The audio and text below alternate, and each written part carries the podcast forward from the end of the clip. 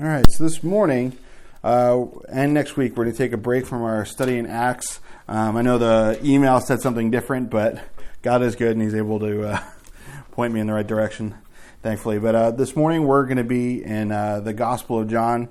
But the title of today's message is The King of Israel. The King of Israel. As you know, it's Palm Sunday. Um, people around the world celebrate uh, the day that Jesus, as we're going to read about, entered into Uh, Jerusalem uh, before the Passover. But uh, who's the king of Israel right now? Well, Israel doesn't have a king. They have a prime minister, and his name is Benjamin Netanyahu, and he's been their prime minister since two thousand nine. Um, uh, he's pretty famous. Israel has had some pretty famous prime ministers in the past, but he's not the king. He's not the absolute king. People can vote him out. Uh, there can be a change in government there, and uh, uh, he could easily not be the prime minister anymore. Uh, but usually when a king shows up or someone important uh, comes to town, you roll out the red carpet for them, right? We have that that uh, saying, hey, they rolled out the red carpet for me when I showed up at such and such. Um, I've never had that happen. Maybe you've had that happen, but no red carpet. And that's okay because I'm not very important. But, uh, you know, we have the term of V I P, very important person. You know, they have the V I P parking, V I P concierge service. You know, people who are... Uh, You know, are wealthy, tend to get a lot of V I P services. They go to the airport, they have a special entrance, they bypass, um, you know, certain security and things like that. People send them things to try and get them to promote them or to um, be a soundbite for them. But maybe you've seen it at work even, where we're, when we have our clients come in, um, it's not necessarily a bad thing, but we go all out for them. We put a sign out saying, welcome, you're here. We get food for them. Things of this nature, and make sure that uh, you know that the place looks nice. Um, but when you and I show up to work, there's no sign out front that says "Welcome, Johnny. Welcome, Sue. Welcome, Gus. Welcome, Shanice. Welcome, Tim. Welcome, Ashley." To say, "Hey, you know, where are you? You're two minutes late." You know, there's no big well, red carpet usually when we get to work. Uh, but really, I think a lot of these things show where we, what we value and, and where our hearts are at, you know, because what do we value? Well, we put it out before important people when they come. When someone comes over, usually, uh, you know, you put out food or you put out something or you want to make sure that they're comfortable, at, uh, that they're made. You know, we didn't put out the fancy china today, but sometimes if you have a nice meal and you have people over, you're going to put, put out um, the nicest things. Uh, but why really? You know, is it just to get their attention? Is, the, is it to make them think that you're more well-off than you are? Maybe it's to get their business because they have money to offer you. Maybe they can buy your things. You're going to put out stuff. Um, maybe it's just because they're rich. Maybe it's just because they're wealthy. We feel like there's this need to do so. Um, or maybe it's because they deserve it. You know, maybe you're very thankful for something that someone's done in your life. Maybe it's a friend or a family member who's, who's there for you and you want to invite them over for dinner. You can't really do much for them, but you want to have them over for dinner because you're grateful and you want to show them uh, how much you think they're worth. You know, maybe when you're going on a date early on in a relationship, you go out, you bring them out to a steak dinner, or, you know, you, you say, order whatever you want on the menu, et cetera, et cetera. But then maybe down the line it's, well, make sure we split that appetizer, and did you bring the coupon? You know, there's a little bit of a difference going on there because you've already won them, uh, so to speak. Uh, but really, you know, what's our, what's our motive in all these things? And even more than that, as we'll see today, what's our motive to worship? What's our motive to worship? Is it just uh, motions for selfish motive? Do we just show up to church or show up in the presence of God and raise our hands or sing or read our Bible just for the motion, just to say, hey, yeah, God, I'm still doing this Christian thing. I'm still going through the motions. You're still God. I'm still worshiping you. Bless me. Or is it truly laying down something in worship? When we show up in worship, are we truly laying down something that's of worth before the Lord? Do we still roll out the red carpet for the Lord today as we did the days we first got saved?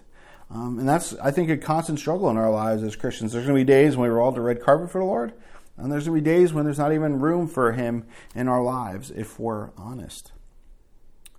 But before we get to the, the events of Palm Sunday, we have to ask, who is Jesus? Who is this man that we're going to look at that, that rides in on the donkey? Well, I think the Gospel of John does a very good job of introducing him. And you don't have to turn there, but it's John one, one through five and sixteen through eighteen. And John says, in the beginning was the Word, and the Word was with God, and the Word was God. He was in the beginning with God. All things were made through him, and without him nothing was made that was made. In him was life, and the life was the light of men. And the light shines in the darkness, and the darkness did not comprehend it. And we'll skip down to verse uh, sixteen, and it says, And of his fullness we have all received, and grace for grace. For the law was given through Moses, but grace and truth came through Jesus Christ. No one has seen God at any time, the only begotten Son, who is in the bosom of his Father. He has declared him. You know, this man that we're looking at, Jesus, really is God in the flesh. He's the living Word of God. When God spoke, it's really Jesus. Jesus is the Word. It's like this concept that I can't quite get out there other than the fact that he's the Word of God. If you want to see the invisible attributes of God, you look at the visible image, Jesus. Just as you and I, maybe in an oversimplified example, might have a thought or an emotion or a perspective on something, I'll never know that until you say it. And you'll never know what I'm thinking until I say it. You might be able to guess it by maybe my behavior or my action, but until I come out and say it, you're probably not going to hear it. And the same way, that's the same thing with the Lord, is that, yeah, until we've seen Jesus, we haven't seen the fullness of the Father. Yeah, we can look around at creation. Yes, we can get an idea of what perhaps he's saying. But until we have his word, Jesus, in our lives, we're not going to totally understand where God is coming from on things. And we see that from people who, who say they believe in God or say they believe God is God, but they don't really have that relationship with Jesus. A lot of times they have crooked views of Scripture that, you know, we say that, oh, God is all loving and how could he do this? Um, But really, Jesus is the visible image of God, and that Jesus, this man, was one hundred percent man, but also one hundred percent God. He was God in the flesh. And Psalm one twenty-four, eight says, Our help is in the name of the Lord who made heaven and earth. That this man who's riding in on a donkey is not just a man again, but he's the maker of heaven and earth. That he's the Lord over everything, over every particle in the universe, over every person, past, present, and future, over every spiritual power. He's Lord of all. He's not just some guys we're going to see coming in, maybe who's uh, who the people thought would be somebody else, but he is Lord of everything. He's King of all. And Lord, again, as we get into your word, we ask that you would reveal uh, yourself to us. God, you're the living word of God, and this is your word that you've given to us. It, uh, it's the things that you wanted us to hear and know and have written down that we might remember and know and understand and come to know you. So God, would you, by your Spirit this morning, reveal to us even more and help us know you even better, because God, if we go through life not knowing you, God, we've really uh, missed the point and missed the boat. So God, may you just lift us up this morning as we lift you up and we give you our attention and our hearts and our minds. And may we roll out the red carpet for you, so to speak. In Jesus' name, amen. So let's turn to uh, John chapter twelve. John chapter twelve, a couple pages to the right. And we're going to read the first eight verses together, and then we'll... Uh, We'll stop there for a moment. John twelve, verse one says, Then six days before the Passover, Jesus came to Bethany, and that's a city, not a person, where Lazarus was, who had been dead, whom he had raised from the dead. There they made him a supper, and Martha served, but Lazarus was one of those who sat at the table with him. Then Mary took a pound of very costly oil of spikenard, anointed the feet of Jesus, and wiped his feet with her hair. And the house was filled with the fragrance of the oil. But one of the disciples, Judas Iscariot, Simon's son, who would betray him, said, Why was this fragrant oil not sold for three hundred denarii and given to the poor? This he said, not that he cared for the poor, but because he was a thief and had the money box, and he used to take what was put in it. But Jesus said, Let her alone. She has kept this for the day of my burial. For the poor you have with you always, but me you do not have always. We think, well, hey, this isn't Palm, a typical Palm Sunday scripture to read. Well, we're going to get to the more typical Palm Sunday scripture, but I think it's important to see where Jesus was coming from and where Jesus was going and the events that were leading up to uh, Palm Sunday. But we see here that it was six days before the Passover that he'd come in. It was the weekend. The Passover was about to start the next week, and he came to spend uh, this time with those who were close to him, Mary, Martha, and Lazarus. Um, but it says that Lazarus, who had been dead. You know, what a thing to be said about somebody. What a thing to be said about you. You know, uh, Tim, who had been dead, is now sitting next to Jesus and eating. You know, that's not something that we hear uh, too often. But what a thing, you know. And is that is that our claim to fame? You know, being raised from the dead. Um, you know, it, when people know of us, do they know that we were raised from the dead even? Uh, probably not, because I don't think you or I in this room were ever actually physically dead and raised back. But spiritually we have been if we know the Lord.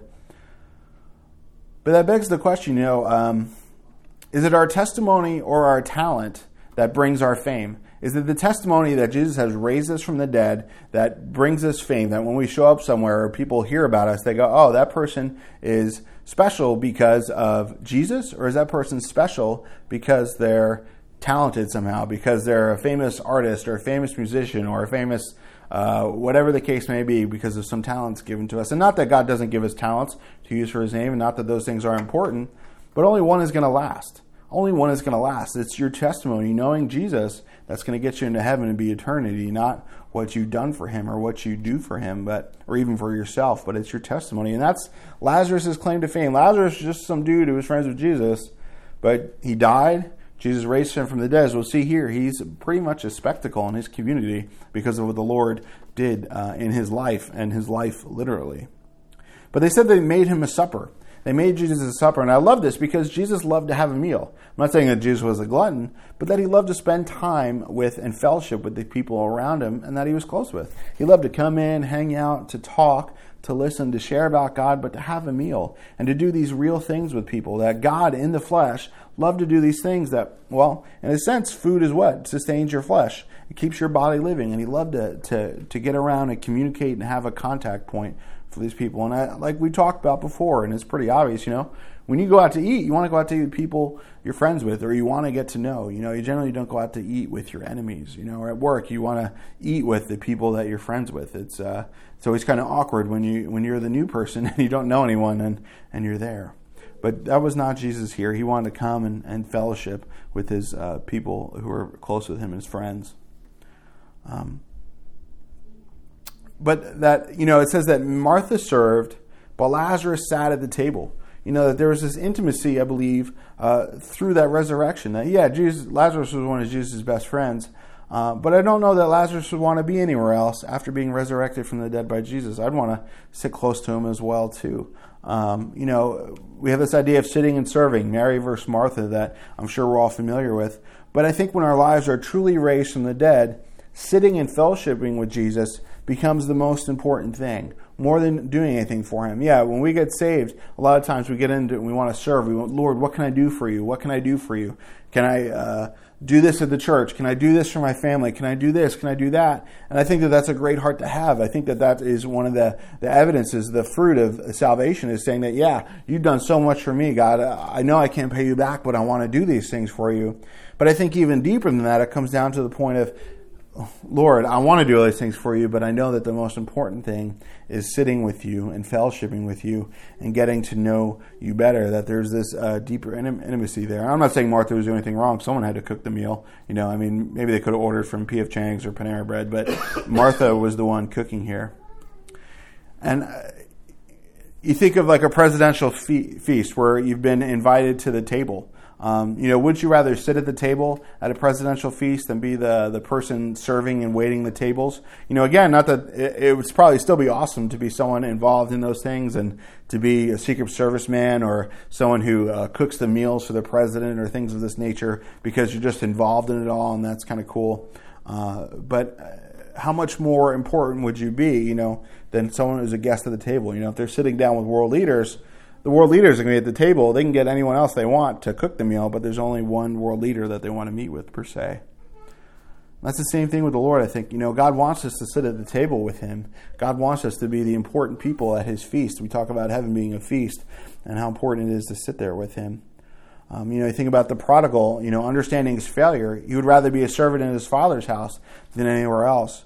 You know, and I can remember... Uh, having a dream, and I'm not saying this dream was heaven, but to me, in a sense, it was, where um, I remember I was sweeping up a corner of a, a room, and there was light, and there was singing, and I knew it. I, I'm not saying it was heaven, but to me, it was like, man, this is sort of the, the way I was feeling lately, was, man, I, I, if this is all I get of heaven, of just sweeping up a, a corner of a room, it would totally be worth it. I think that's the same thing. I think that's your heart as well, man. If we go to heaven, even if we're stuck there in some room, sweeping up a little corner, and we just hear the singing off in a distance, how awesome would that be? And I know that God wants so much more than that uh, for any of us.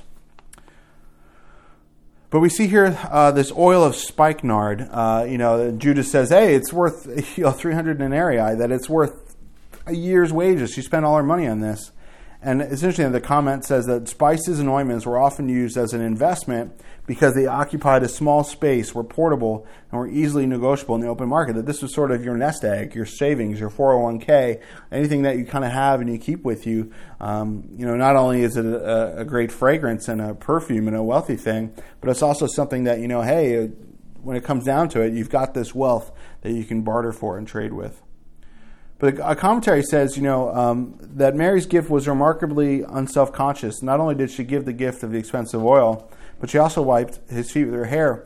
And this means that she let her down her hair in public, and apparently that was something that Jewish women would rarely, if ever, do. That not only did she give something that was costly, but she also didn't care for her own dignity in the act. She was more concerned about this intimate act with Jesus and uh, washing his feet with this spikely, uh, I'm sorry, with this costly oil, this uh, oil of spikenard, this spice. Um. But, you know, the emotion there, I think, could be love, that she loved the Lord, and not in some strange way, but in a holy way. Man, I know who you are.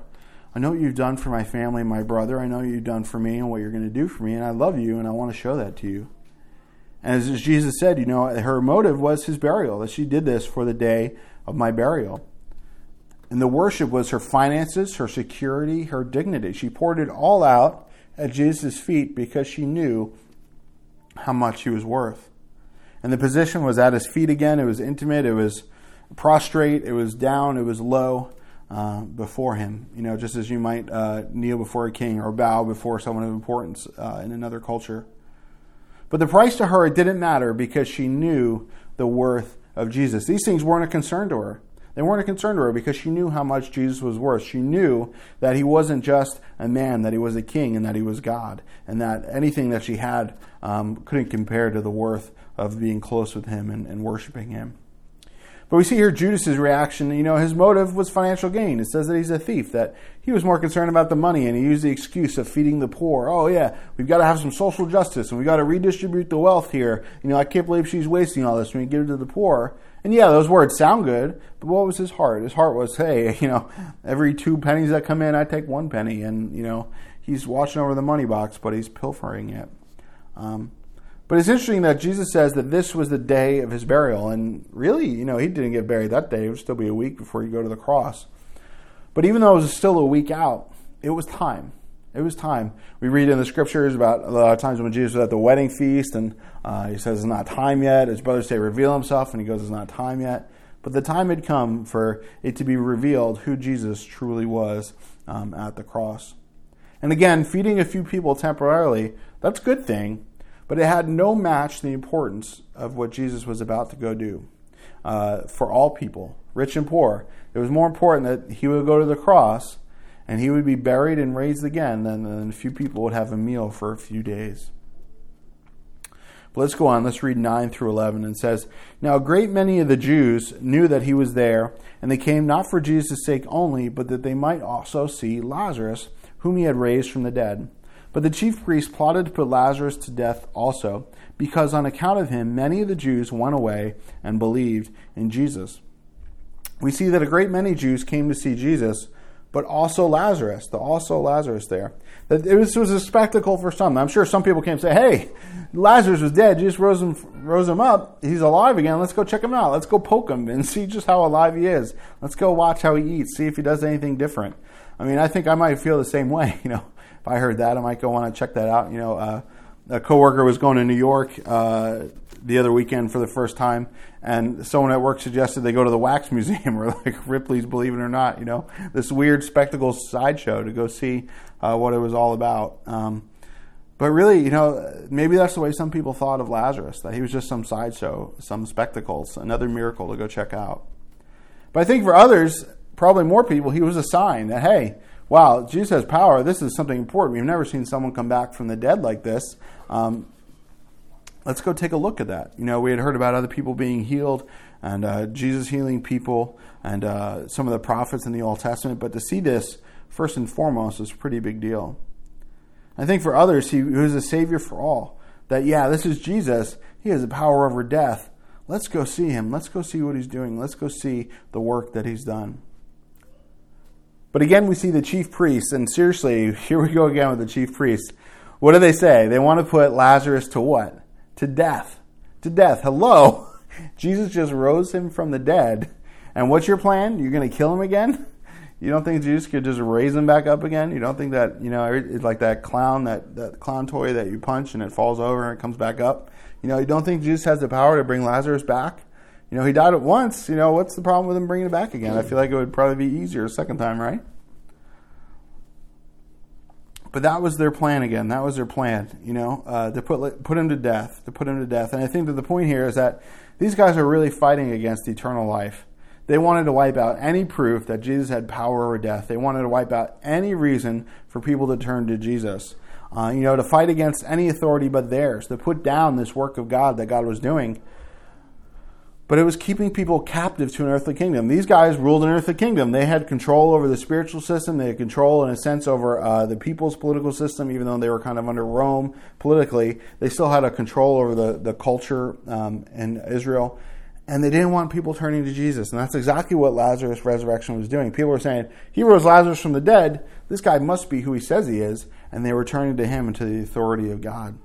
And I think that's because the resurrection is a window into another world entirely. That when we see the resurrection, it's unlike anything else, and it reveals God in ways unlike anything else. They realize that God has a kingdom with no end, that God's kingdom is not bound by earthly human constraints. Earthly kingdoms rise and fall based on their, their leaders, based on the amount of their armies, the amount of life that is still left in a person. But when someone dies, well, the kingdom usually fades with it. But Jesus is showing here that God's kingdom has no end, and that Jesus is a part of God's real kingdom, and that these guys weren't, and they didn't want anything to do with that.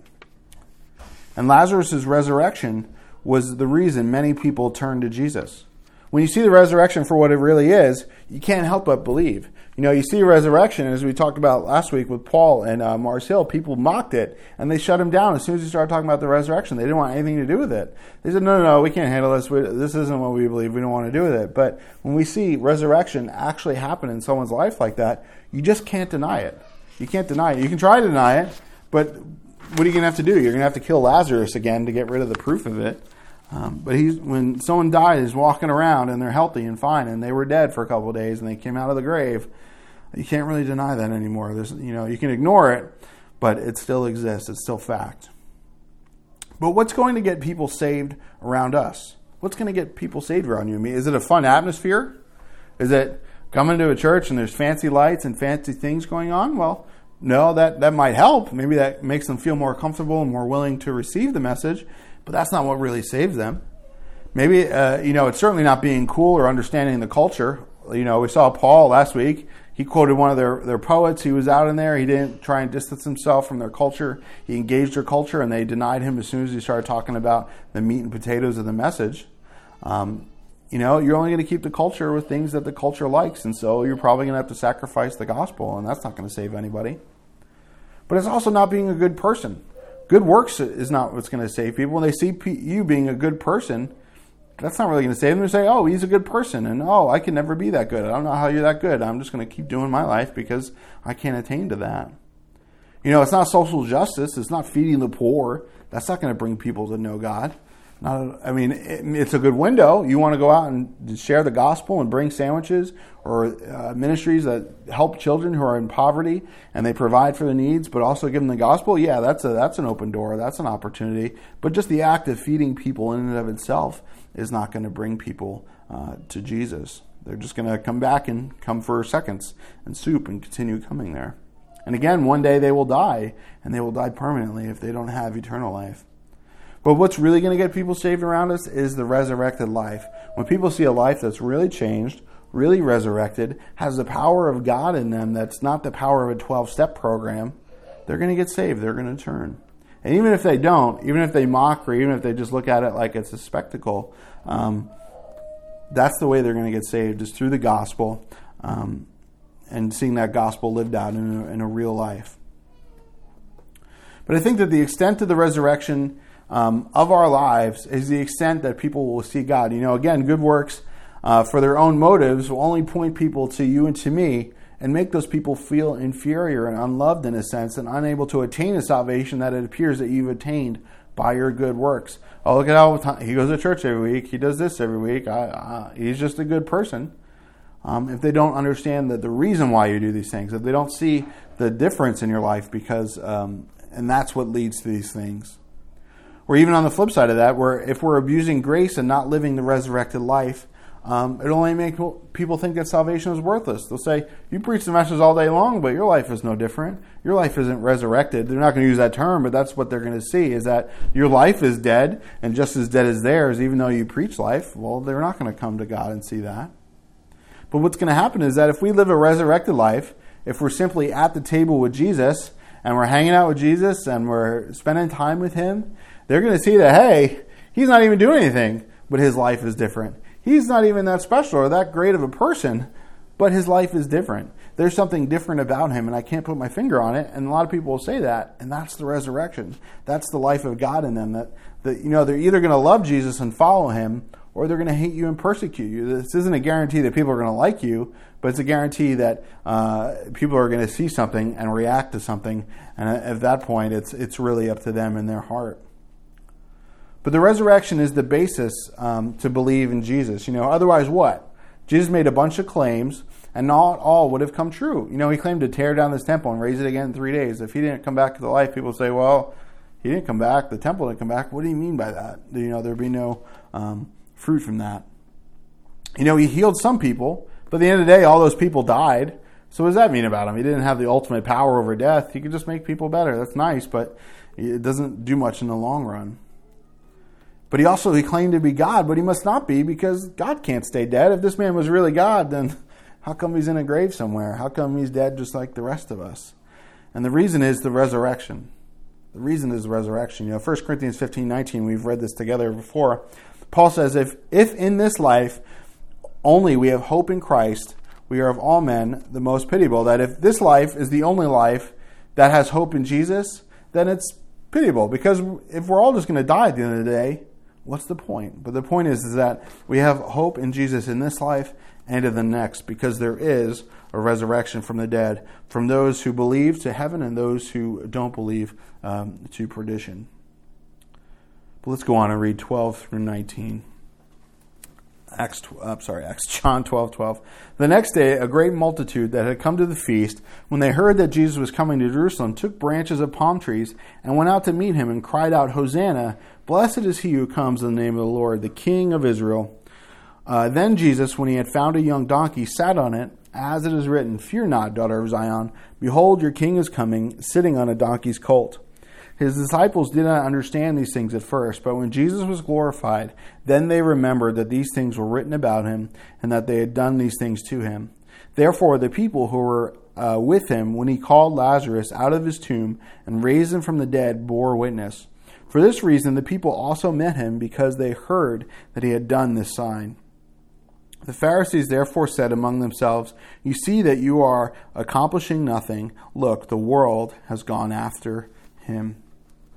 Uh, in verse twelve here, we see that the branches of the palm trees, you know, palm trees apparently were a symbol of Jewish nationalism since the time of the Maccabees.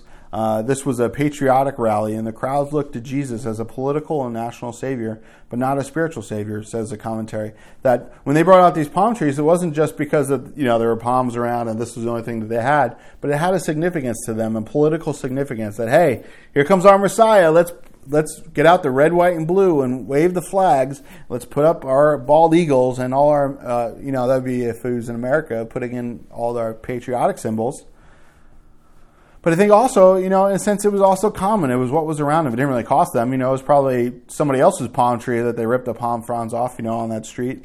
Uh, but, you know, you think of maybe picking flowers for your loved one on the path up to their front door. You know, it's not so romantic when they realize that you picked the flowers on the path coming up. But I think that some here probably were genuinely worshiping their incoming king, that they knew who Jesus was, that we saw, that there were people among them uh, who saw all the things that he did with Lazarus and, and believed in Jesus and the resurrection. So I believe that there were those there who were genuinely worshiping him, that not everyone who was here would be the people turning on him the next week. But I think some there probably just had the motive of wanting political freedoms or gains or power. You know, that when they saw Jesus come, like, all right, Rome's on the way out, Jesus on the way in, Herod is not been a great king. We're going to get a new king, and he's going to take care of us now. Um, I think others probably were fickle and would turn on him when uh, when their idea of, of his political promise of being a king uh, wasn't fulfilled in their time, when he'd be dead in a week and they would turn and they would run. But others certainly would be faithful. I guarantee others would be faithful who were there worshiping him. But they cried, Hosanna, Hosanna. And that word Hosanna, it, it's, it could mean save now. Save now, save now. Come in now, King. You're our King. We anoint you. Be our King. We've cleared out the red carpet for you. Come, rule us. Free us from Rome. Uh, don't let it be any longer. You know, and again, it shows that their expectation of him, that uh, he who comes in the name of the Lord, the King of Israel, that they knew he was the King of Israel. We saw Pilate would say, put on the placard that this was the King of Israel. They knew he was the King, but perhaps they had a different expectation of him there. You know, because he came in riding a donkey, and that's that's symbolic of peace, not war. You know, if he came in on a horse, that'd be uh, like riding in on a tank. But he, you know, he came in on a on a Ford Pinto. You know, this little car that's uh, just bringing him into town, so to speak. He's not, you're not very intimidated by it. He's coming in peace. Um, but the second coming, when he's coming back to rule and reign, is when he's coming on a horse. In Revelation nineteen, eleven through sixteen, I'm sure we've read this together too, but he says, Now I saw heaven open, and behold, a white horse. And he who sat on him was called Faithful and True, and in righteousness he judges and makes war. His eyes were like a flame of fire, and on his head were many crowns. He had a name written that no one could know except himself. He was clothed in a robe, dipped in blood, and his name is called the Word of God. And the armies of heaven, clothed in fine linen, linen white and clean, followed him on white horses. Now out of his mouth goes a sharp sword, and with that he should strike the nations, and he himself will rule them with a rod of iron. He himself treads the winepress of the fierceness of the wrath of Almighty God. And he has on his robe and on his thigh a name written, King of Kings and Lord of Lords. That this is Jesus coming back to physically reign on earth, to spiritually reign over everything. But here we see coming in, showing a sign of peace. Say, hey, I'm coming to bring peace to you, peace between God and you. But the earthly kingdom, in a physical sense, is not going to come until later, even though they expected just a physical kingdom then. You know, but he was the King of Israel. They wanted an earthly king. And I, I guarantee someone would be disappointed that his earthly reign began here spiritually and not practically. You know, people being freed from sin and death and judgment, I believe, is the beginning of a sense of God's kingdom on earth. That because you and I are saved, we are God's citizens. This is his kingdom on earth. We get a picture of heaven. We get a picture of the resurrection uh, through our lives and in the church.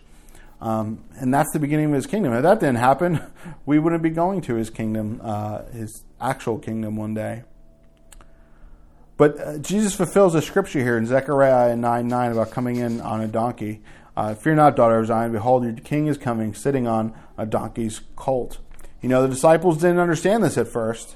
And that seems to be a recurring theme with the disciples. They see something going on, Jesus says something, and they don't quite get it right away. And I, I would say that I fall into that camp as well. But it says here that um, when Jesus was glorified, when when Jesus was glorified, they got these things. So what are you telling me, that he wasn't glorified here? That this wasn't glorifying to Jesus? And in a sense, not really as much as it should have been. You know, yeah, they've got some palm fronds. Yeah, some people came out to meet him. They had a little political parade and, and welcome ceremony for him. But it wasn't the full glory of Jesus here. It was uh, an, uh, an expectation of something else, perhaps. Um, you know, it was temporary political gain versus true worship and eternal kingdom. It's a man on a donkey versus God on the throne. And yeah, they worshipped him here. Yeah, they cried out Hosanna to him. Yeah, that they they placed glory on this man, Jesus, who is God. But it wasn't the full picture. It wasn't his real full glory. If Jesus had stopped here and took a political kingdom, man, that glory was pretty weak, because that would have been the end of it. That would have been the end of it. You know, that's what the enemy offered him. He said, hey, I'll give you the kingdoms of the earth if you just, what, worship me. And Jesus said, no way. No way. I'm only going to worship God and him alone. And that's That's it. You know, the enemy always wants us to, to fall short and to receive some sort of earthly glory and some sort of earthly reward. But Jesus wants us to uh, press on and reach a heavenly reward, just as he did, just as he wouldn't settle for anything less than what the Father had for him. But people bore witness. You know, conversations were happening that Jesus was more than a political president, that he was a real King of Israel. In the midst of all this going on, there's people sharing the gospel that, yeah, Lazarus is the one Uh, who he raised from the dead, and Jesus has power over this. You know, we think of the time uh, before Kings, when Israel was ruled by God, but then they got to be very unhappy with God's ruling in their lives. That we want a king like everyone else has around us, like the heathens have around them. And then even a week from now, when they go to uh, uh, uh, crucify him and they bring him before Pilate, what do they say? We have no king but Caesar. You know, they would shout this, probably some of the people in the crowd at least would shout this less than a week later. That the, the crowd worshipped him, but when they didn't get what they want, perhaps they went another way. You know, that they weren't, they didn't see him for who he really was. But it says here at the end that the Pharisees were accomplishing nothing, that the world had gone after him, that even though they tried to stop this, even though they wanted to kill Lazarus again, even though they turned the people away and they were telling them not to believe in Jesus, as we see in Acts later on, they beat the apostles and they try and get people uh, to not believe in Jesus, that no matter what they did, the harder they tried, the world still kept going after him, because the truth is truth. And people uh, in hard times love uh, love the truth sometimes, and they're willing to follow after it no matter what the case. And I think that's the same with you and I, that when we did come to the Lord, when the Lord did find us and bring us to him, that because we know that it's the truth, no matter what happens, we're not going to turn anywhere else. No matter what anyone tells us, we're not going to turn against it, because you can't fight the truth. You know, eventually the truth is going to come out. You can cover it up, you can fight against it, but when it's the truth, it's going to come out. And Psalm one twenty-seven one says, "The song of ascents, the song of Solomon. Unless the Lord builds the house, they labor in vain who build it. Unless the Lord guards the city, the watchmen stay awake in vain." And King Solomon knew that no matter all his earthly strength, all his earthly influence, um, and all his earthly works, that if God wasn't the one doing it, um, that there was only vanity. It was only a temporary kingdom. And God was doing something here, obviously, with Jesus and the disciples, that no matter what earthly authority came against them, what earthly power came against them, even a death penalty, it could not hold him down. You know, and I think of making ourselves better, or a twelve-step program, or being a good person, or doing good works, or trying to outweigh the bad with the good, or karma, or tolerance, or political correctness. None of these things have eternal value. None of these things are going to make us any better. Maybe we look better on the outside. Maybe we have a, a, an air of spirituality about us, but it's really, it's not the truth. And the power of God uh, will wipe it all away in a second. When we stand before God, none of that stuff is going to have any weight or any measure. Um, you know, I think, in fact, these physical principles that claim to bring us life are, when they're really applied to our lives, only bring us death. Um, you know, but even when done in Jesus' name, you know, they're crying, "Hosanna, Hosanna, King of Israel." They're crying out spiritual things, they're crying out spiritual truth, but their lives haven't been affected by his resurrection yet. And I think as we're coming here to a close, that God wants to be the king of each of us individually, to raise each of us from the dead like Lazarus, to make us living proof of God's power over sin and death. You know, he wants it to be an intimate personal relationship, not just king of the church and, "Oh, who are you again? Thanks for coming to heaven, buddy. You know, you can go sit over there," but that each of us personally, when we come before him, he would know us intimately and be a king of our lives. And that's how his kingdom here on earth is as well, that if we're his subjects, that when the king asks us to do something, when the king, uh, when we're obedient to the king here on earth, guess what? That's God's kingdom reigning, even in the midst of all these earthly kingdoms, because we're obeying the king of heaven. His kingdom is being carried out on earth. Just think of if there was a, a Russian spy here on earth. Yeah, he might, um, in America rather, he might have an American I D that maybe it's fake, maybe it's real. He might have an American job, but really he's obeying orders from another king. Not that we're going to go out and commit treason or anything, but that in a sense our lives are, are uh, while we're going to obey the government as, as much as it obeys God, um, uh, we really answer to another power, um, uh, the real power. But I think that, you know, Jesus knew that it would take more than a triumphant entry into Jerusalem on a young donkey um, to bring about God's kingdom. It was going to take more than this. It was going to take a violent, horrific death in just a few days. It would take a burial. You know, that's why uh, Mary anointed him, that it was time. It was time for him to go and be buried. But it would also take a resurrection. It would take all the above. That all of the scripture had to be fulfilled by the word of God. That the the coming, the suffering, the donkey, the death, the resurrection, all that had to be fulfilled, or none of it. Because if God didn't, if he claimed to be the Word of God, and he didn't fulfill all of the Word of God, well, then he's not the Word of God. He's just another man. But because he's God, he kept all of God's Word, and it had to all be fulfilled. The, the kingdom of God, like we you know talked about, that, uh, or Jesus said in the garden, when if there's any other way, Lord, you know, let there be, but nevertheless, your will, not my will, be done. That all that had to be fulfilled for us to be saved, all that had to be fulfilled for God's kingdom to be placed, that there's not one part that could have been skipped over and uh, and uh, glossed over for God's kingdom to come. God's kingdom wasn't going to come in by cheating. God's kingdom wasn't going to come in by, you know, miscounting the votes or stacking, you know, getting dead people to vote for him or whatever it's going to take. God's kingdom was only going to come in by one way, and that's through the life and the death and the resurrection of Jesus Christ. But what is the word of God to us? What is the word of God to us? I believe it's to be resurrected. That God wants us to be resurrected with him, not just to worship him and lay out a red carpet for him and cry Hosanna for whatever motive it is, but really to be like Lazarus and have a life that is, well, we'd all be dead and rotting in a grave, but we're not, so we're sitting at the table with Jesus. Uh, John fourteen six, Jesus said to Thomas, he said, I'm the way, the truth, and the life, and no man comes to the Father except through me. That there's only one way to God, and that's through Jesus. And there's only one way that Jesus was going to save us, and that's through uh, what we see and what we're going to remember this week through his, uh, his death and his burial and his resurrection. Amen.